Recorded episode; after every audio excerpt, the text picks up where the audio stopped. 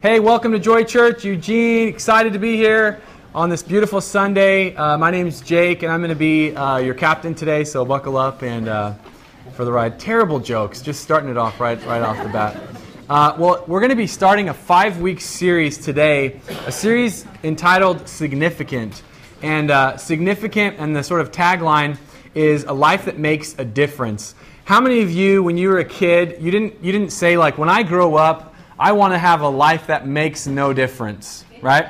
Like nobody says this. When you're a kid, you want to be something cool like a race car driver or an astronaut or like the president of the United States, right? You know what I'm saying?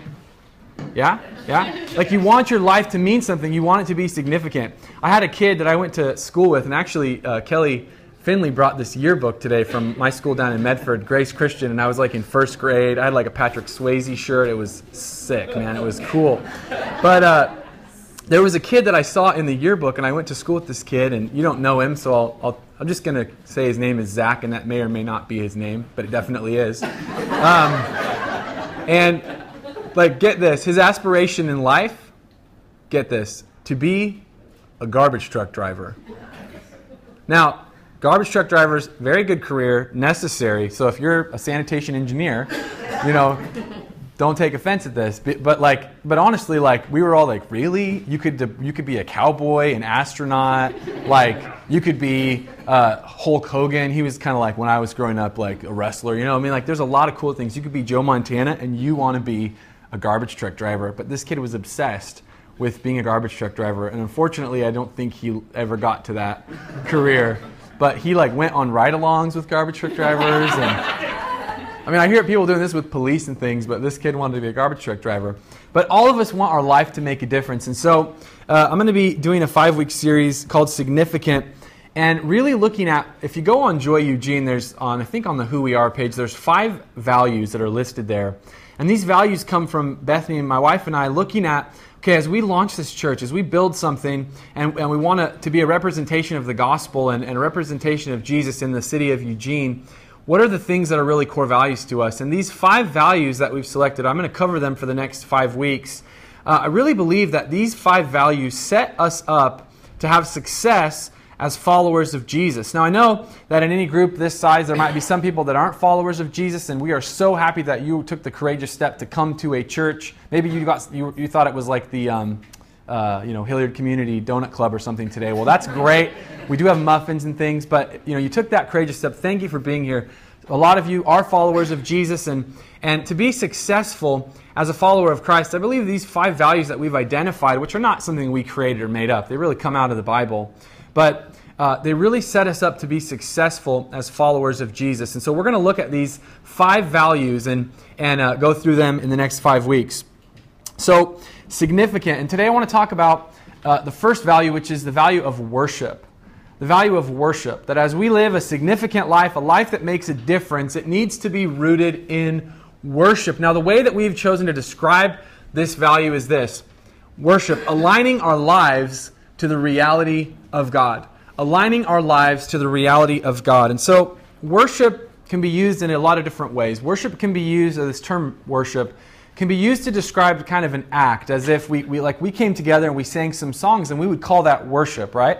We're singing our praise to the Lord, we're, we're lifting our hands, we're engaging in worship. It's an act of worship. But worship is really more than just what happens on Sunday mornings or Wednesday night at our prayer meeting, right? It's more than just what happens when you get an acoustic guitar and a hipster with a good voice, right? okay. Um, thank you, Kyle. That's, that's the best description you've ever had of your life, huh? so much more than that.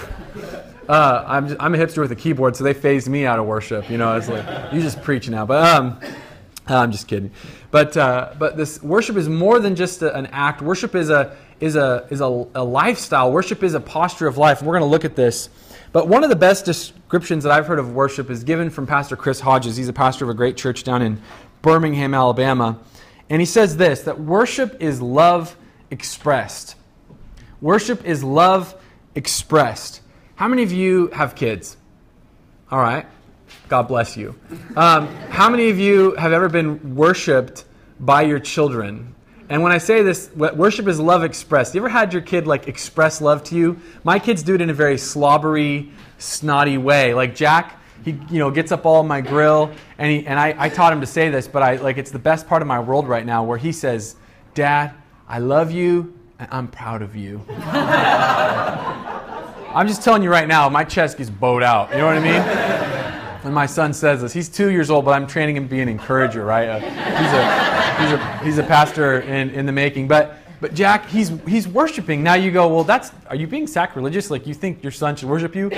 No, I don't think he should worship me in, in the sense of how we should worship God. But he's expressing his love, right?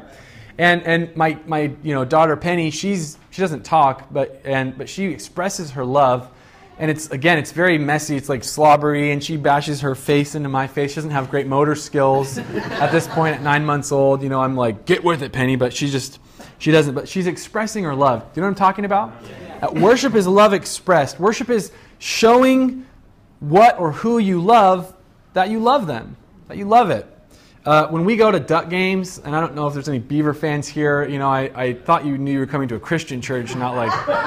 But, anyways, just kidding. Love you, Nathan. I'm just, yeah, there you go. Uh, um, when you go to duck games, I remember David in Finley, he, he called me last year and we went to the Washington Huskies annual beatdown of the Huskies.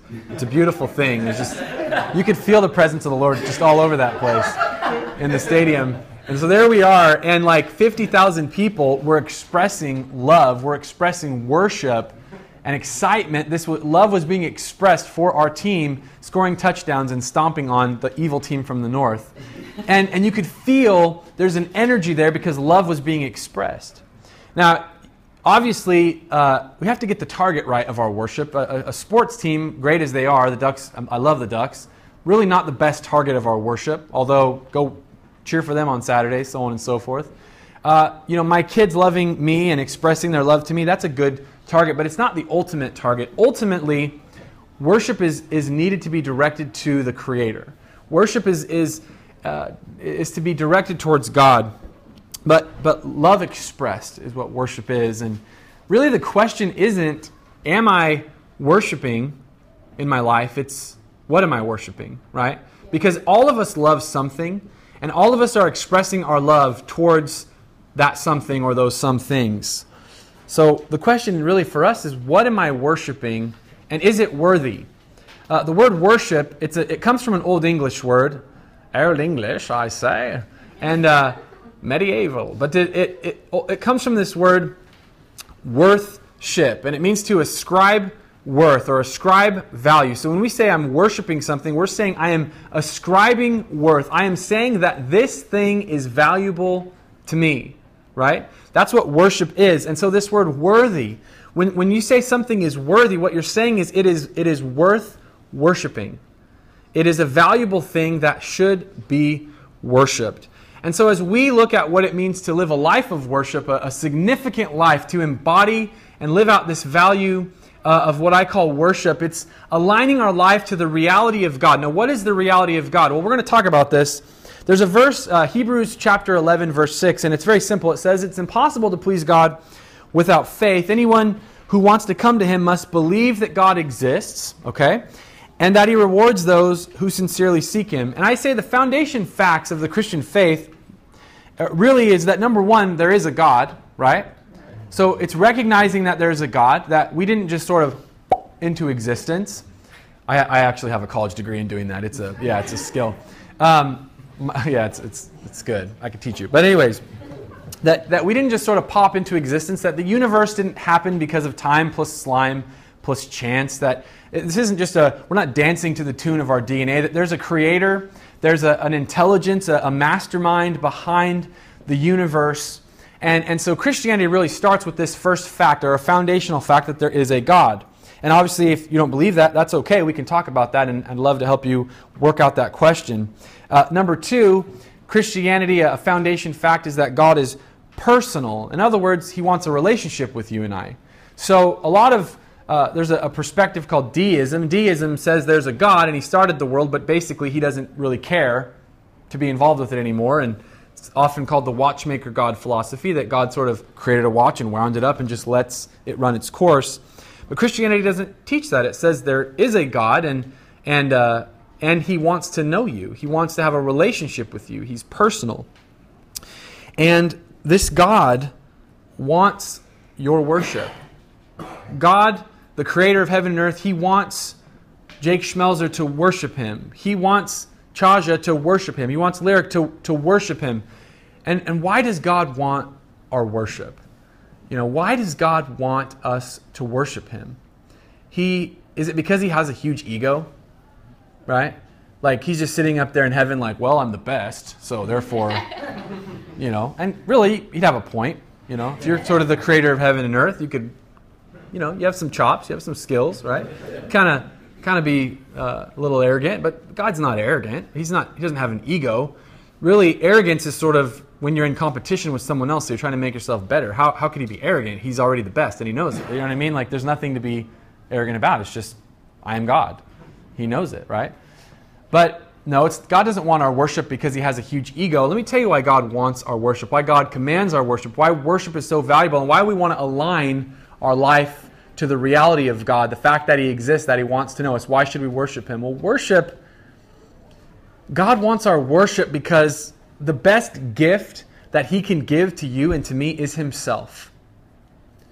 You see, oftentimes we approach Christ or God, we approach and we say, well, the gift that God can give me is He can save me from my sins. That's true. Well, the gift that God can give me is He can bless my life. That's true. The gift that God can give me is a, is a template and a pattern by which if I live, that I can live wisely and maybe, maybe my life will have better results. That's also true. But those are not the best things that God can give to you. The best thing that God can give you is Himself. He is the highest good, He is the, the highest truth. Jesus said, I'm the way, the truth, and the life.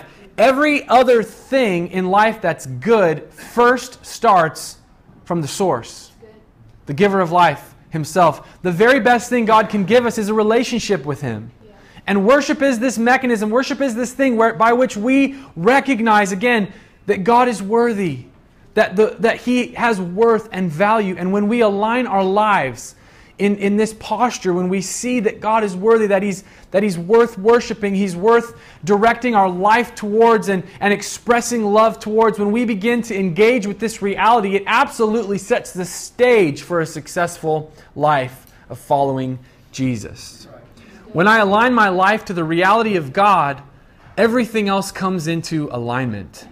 And therefore, worship is the number one value that we want to teach as a church, that we want to embody and embrace. Why? Just because we like to sing? No, we like to sing. And come on, our singing and our times of worship are going to go through the roof when we get this as a life posture, right? When, you align your life to the reality of God and you really embody and embrace what it means to be a worshiper of the one true God, your times of worship, man, I, I like the day when we're like, okay, we have to get a sound system uh, because you know we can't hear Kyle and Judah, and you know because the singing is so loud from the back to the front, right? Right? We're in competition with these guys, and we got to amp it up. Uh, but when you when you've aligned your life to the reality of God, man, God will reveal Himself to us. God it wants to give you the gift of knowing Him and and being known by Him. It's a powerful thing that the Creator of the universe wants to have a relationship with you and I. This morning, I want to share with you three truths of worship. And I'm going to just let you know right now, this is not going to be an exhaustive sermon. It might be exhausting, but it won't be exhaustive because this topic, I mean, it's, it's huge. There's so much to talk about with worship, but I just want to kind of give you some mountaintops on worship here. Number one, truth of worship. Worship isn't just an act, it's a posture of life. We, we already talked about this. It's a it's a posture of life. Worship is not just an act. In other words, I don't just come to a place and engage in worship. No, worship is a posture of life. I, I align myself to the reality of God. 1 Peter 3:15, the very first part of this verse, it says, "You must worship Christ as Lord of your life." Jesus isn't interested in being your Sunday morning brunch date. You know what I mean? Like a lot of people, their, their faith sort of goes Sunday. Maybe if they're like a super religious Christian, they go to church in the middle of the week, right? And we, we sort of give like 95% of our time to other things, and then Christ is really Lord of Sunday mornings. Well, that's, that's a good start, and I don't want to put you off if you're like, well, that's all, that's where I'm at. Okay, that's okay. But Jesus wants to have a relationship with you. He wants to be the Lord of your life on Monday, on Tuesday. Like Jesus actually cares how you treat people on the Beltline. He, he cares how you treat your wife and your kids, and He cares how you how you work, and do you, you know, is it how you do your taxes? Like He wants to be Lord of your life, right? And we worship. See, this verse doesn't say you must serve Christ as Lord of your life. You must obey Christ. No, you must worship. Because why? Worth worship says there's worth, there's value in Jesus. There's there's a there's a something worth pursuing, and I'm going to give my life to Him because I'm worshiping Him. So worship expresses itself. Remember, worship is love expressed. Our our worship ex- expresses itself through our relationships. The way that you relate to God and the way that you relate to others is an act of your worship, right? So when, when somebody, when Bethany and I have a, an argument, I mean, it just never happens, but every once in a while, sometimes I do something and she just says, Jake, maybe, you know, you shouldn't have done that. And we sort of, you know, go back and forth a little bit, and she's always right, of course, but, you know, in these, I'm not joking, that was actually, yeah. No, I, that was just actual truth happening, yeah. I'm not preaching here, I'm telling the truth. Okay.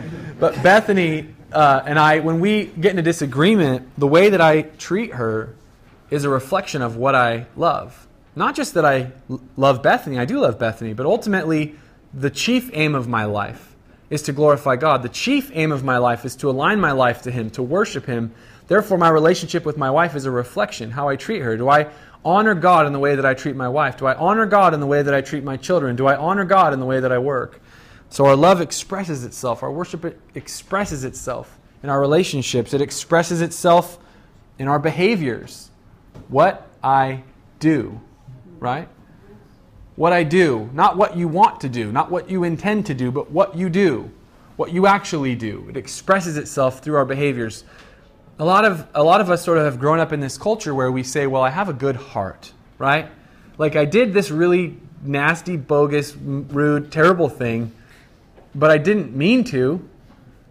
Well, yeah, but you did it, right? Like, unfortunately, the road to hell is paved with good intentions, right? We, we know that. Why? Because we all intend to do the right thing, but we often don't do it. And so our actual behavior is an actual expression of our level of worship.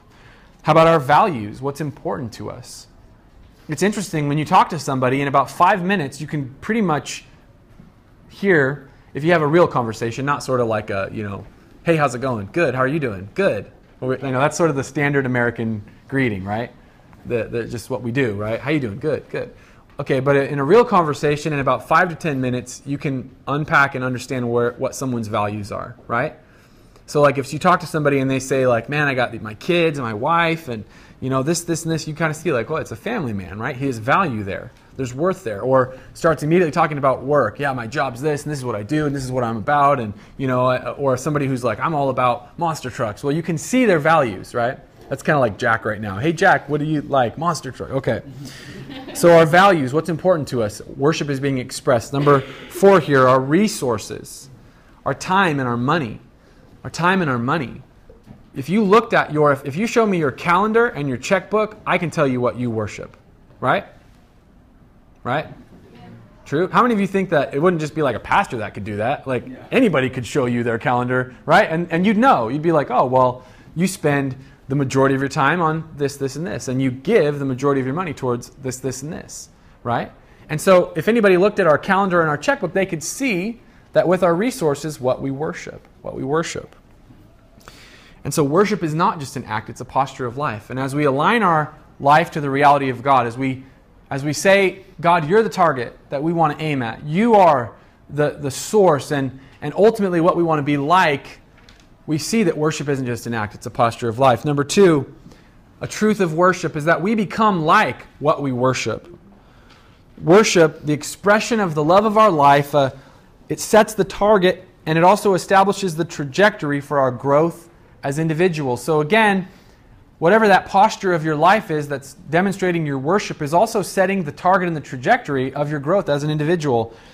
Greg Beale said this, and I love this quote. He said, What people revere what people revere, they resemble either for ruin or for restoration. What people revere, they resemble either for ruin or for restoration. We become like what we worship. Listen to what Paul said in Colossians 3:10. He said, "Put on your new nature and be renewed as you learn to know your creator and become like him." when you follow Jesus, the idea is that you're following along in his footsteps so that you go to the destination that he's leading you to. Ultimately, God wants us to be like Christ. We're, following him. When we worship, we become like.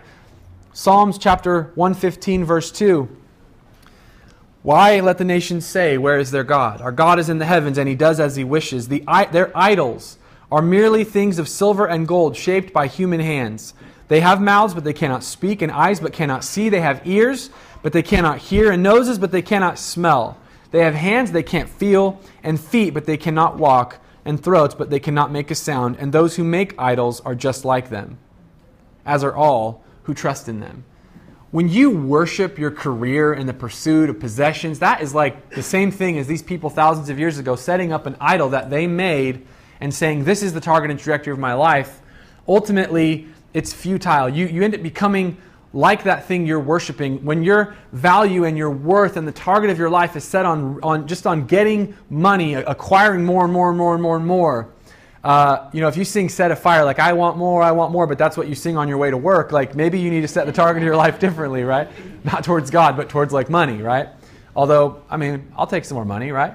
But when that's the thing that we're living for, when that's the target of our life, we become like that. The writer of Psalms is saying, like, the people that worship idols, they become like idols. They're an image of life, but there's no life. They have eyes, but they can't see. They have ears, but they can't hear. They have a throat, but they don't make a sound. It's absurd.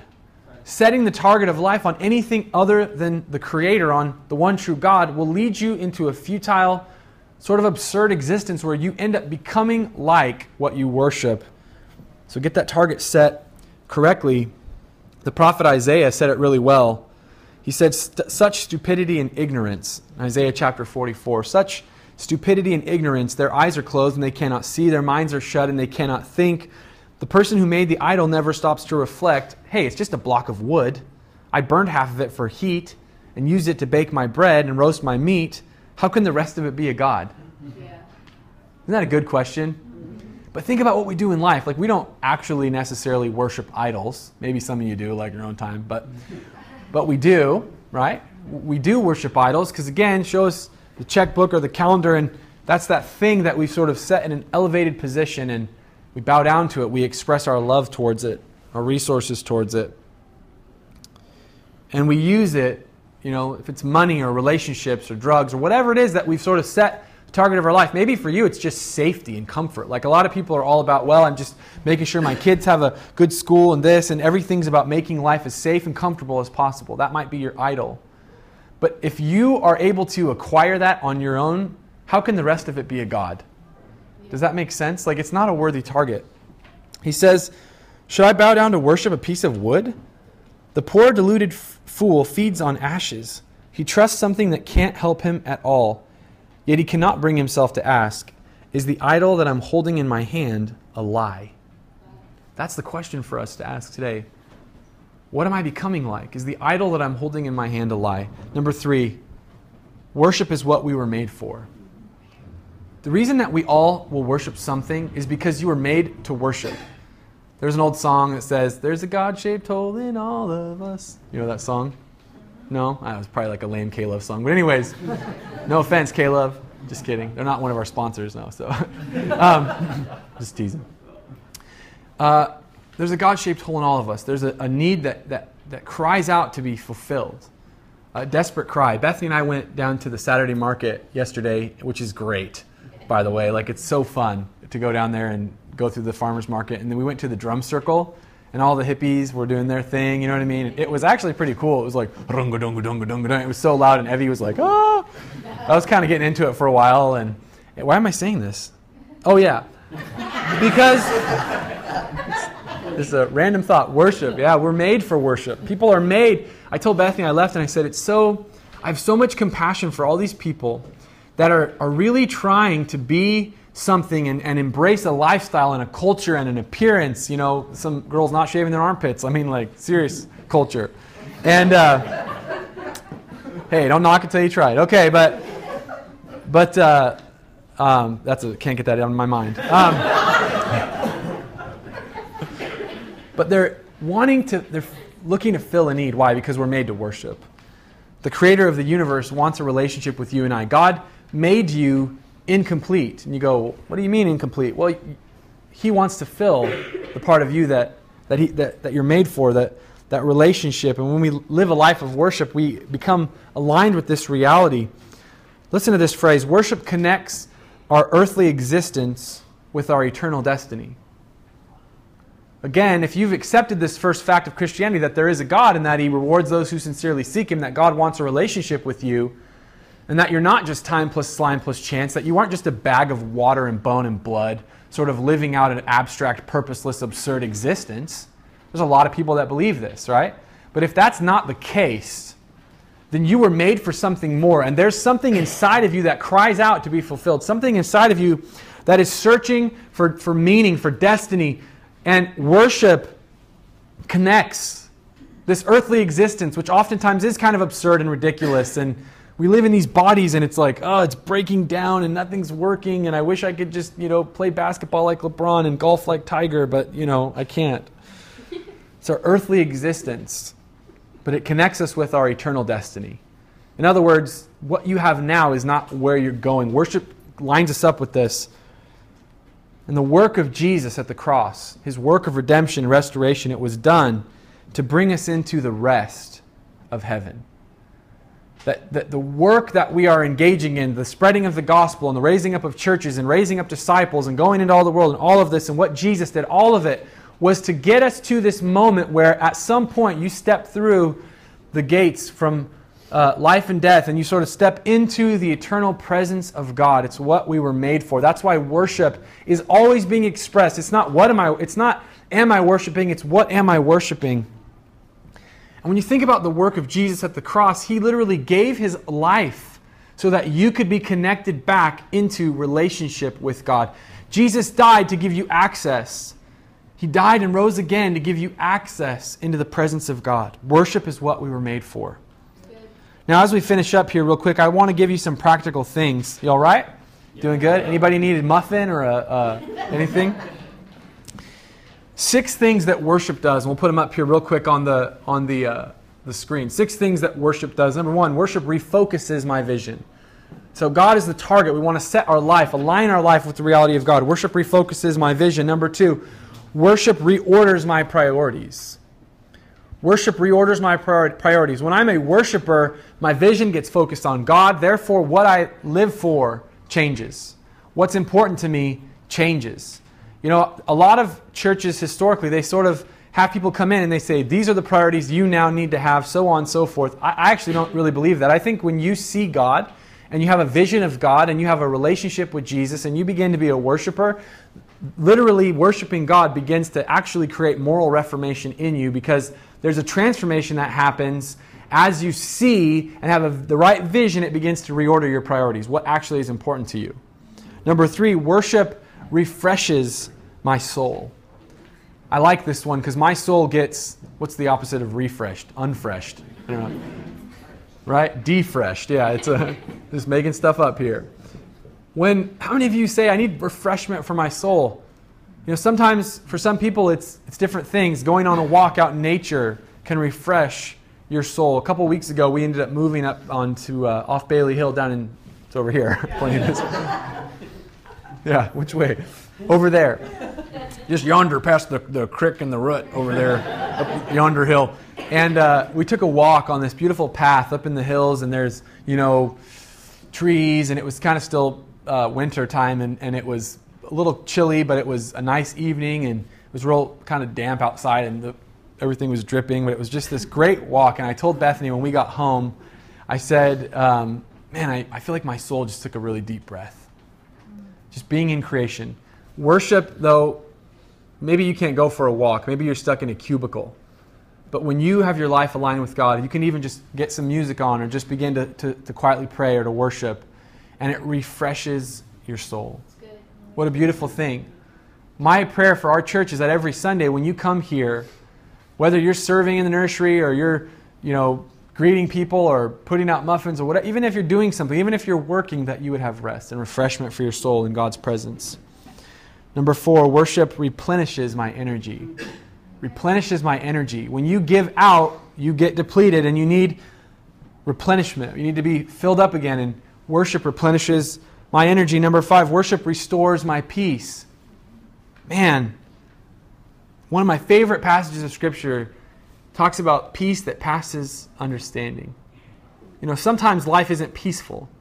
Maybe you're not at peace with the political climate and you're not at peace with the economic climate, you're not at peace with the climate of climate, you know, whatever it is. But worship creates this bubble of peace that when you know, man, I, all the stuff that's going on around me, ultimately I'm, my target's on God. That's where I'm heading. It creates peace, it restores my peace. Number six, worship reconnects my spirit to God.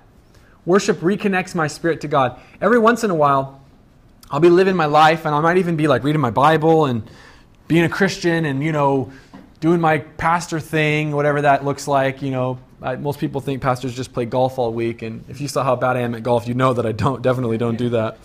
Uh, but sometimes I'm doing my thing as a Christian and living my life. And, and I just realize that everything I'm doing, I'm doing, it, it would work just as well. It's working just as well or just as poorly. And there's no God in it. And I just realized, like, that hose that sort of connects to him has been completely disconnected, and I'm doing everything in my own will, agenda, strength, energy, right? right? And then I notice that my ministry, my outreach, my love, everything starts to get really about me, and it starts to get really flat, and then pretty soon it starts to get really dark and disgusting, right? And it's like, this is not like weeks, this is like hours and minutes. when I get disconnected from God.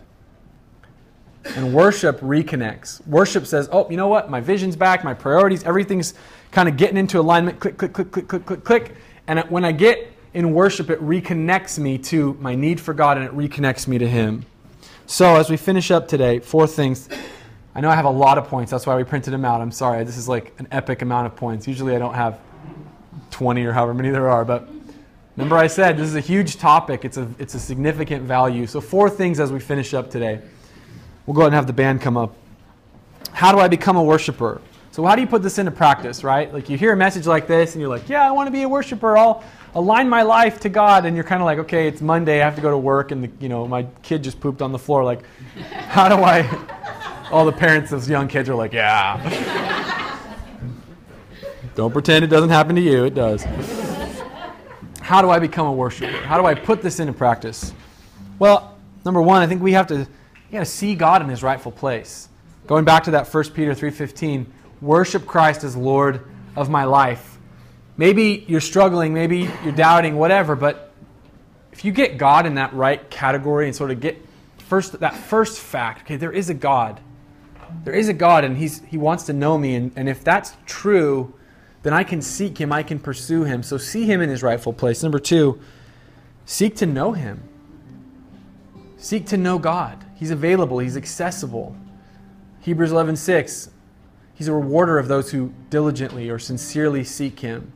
God wants you to pursue him in the same way that young ladies, you wanted your husband to pursue you. My wife, I still pursue her. I don't yeah, we're married and yeah, we live together, but you know what? The chase is not over. Why? Because that's where the romance is, right? In the fact that she knows I'm still coming after you, baby. Like I still want you. I still I'm still pursuing you, right? How many ladies are like, my husband needs to learn this message right now? yeah, like, yeah, come on, guys, we got to amp up our game, right? Let's amp it up. Doesn't you have enough? You got enough change to get some flowers every once in a while. Trader Joe's has a good deal on flowers. Okay. Seek to know God. God wants to be pursued. God wants you to long for Him. He wants to you to have that sort of sense, like God, I long for you. I, I have a there's there's desperation. S- seek to know Him. Number three, spend time in His presence. Even though I'm pursuing my wife, it's not enough to be like, hey, honey, got you some flowers. Peace. Deuces. Have a nice life. No, I want to spend time with her. You know, we got to set aside time in our life to spend actual quality time with God. Not just, oh, you know, I just I checked off my Bible reading plan for today and I, you know, I watched, you know, uh, TBN came on accidentally before I flipped it over to ESPN, and so I, I saw some. No, spend some time with God. Like get in the presence of God, and and in that moment, you're you're seeing Him in His rightful place, and you're recognizing Him, and you're quieting your your soul from the distractions, and you're you're seeking to know Him. You're, there's a hunger, there's a pursuit, and then you're saying, I'm going to be committed to this moment. I'm going to spend some time in the presence of the Lord. And number four, set aside other pursuits. It's not enough to just want to know God and even to set aside some time for Him. Life is busy, right? Life gets busy, and, and life has this totally predictable habit of always filling up your time, right?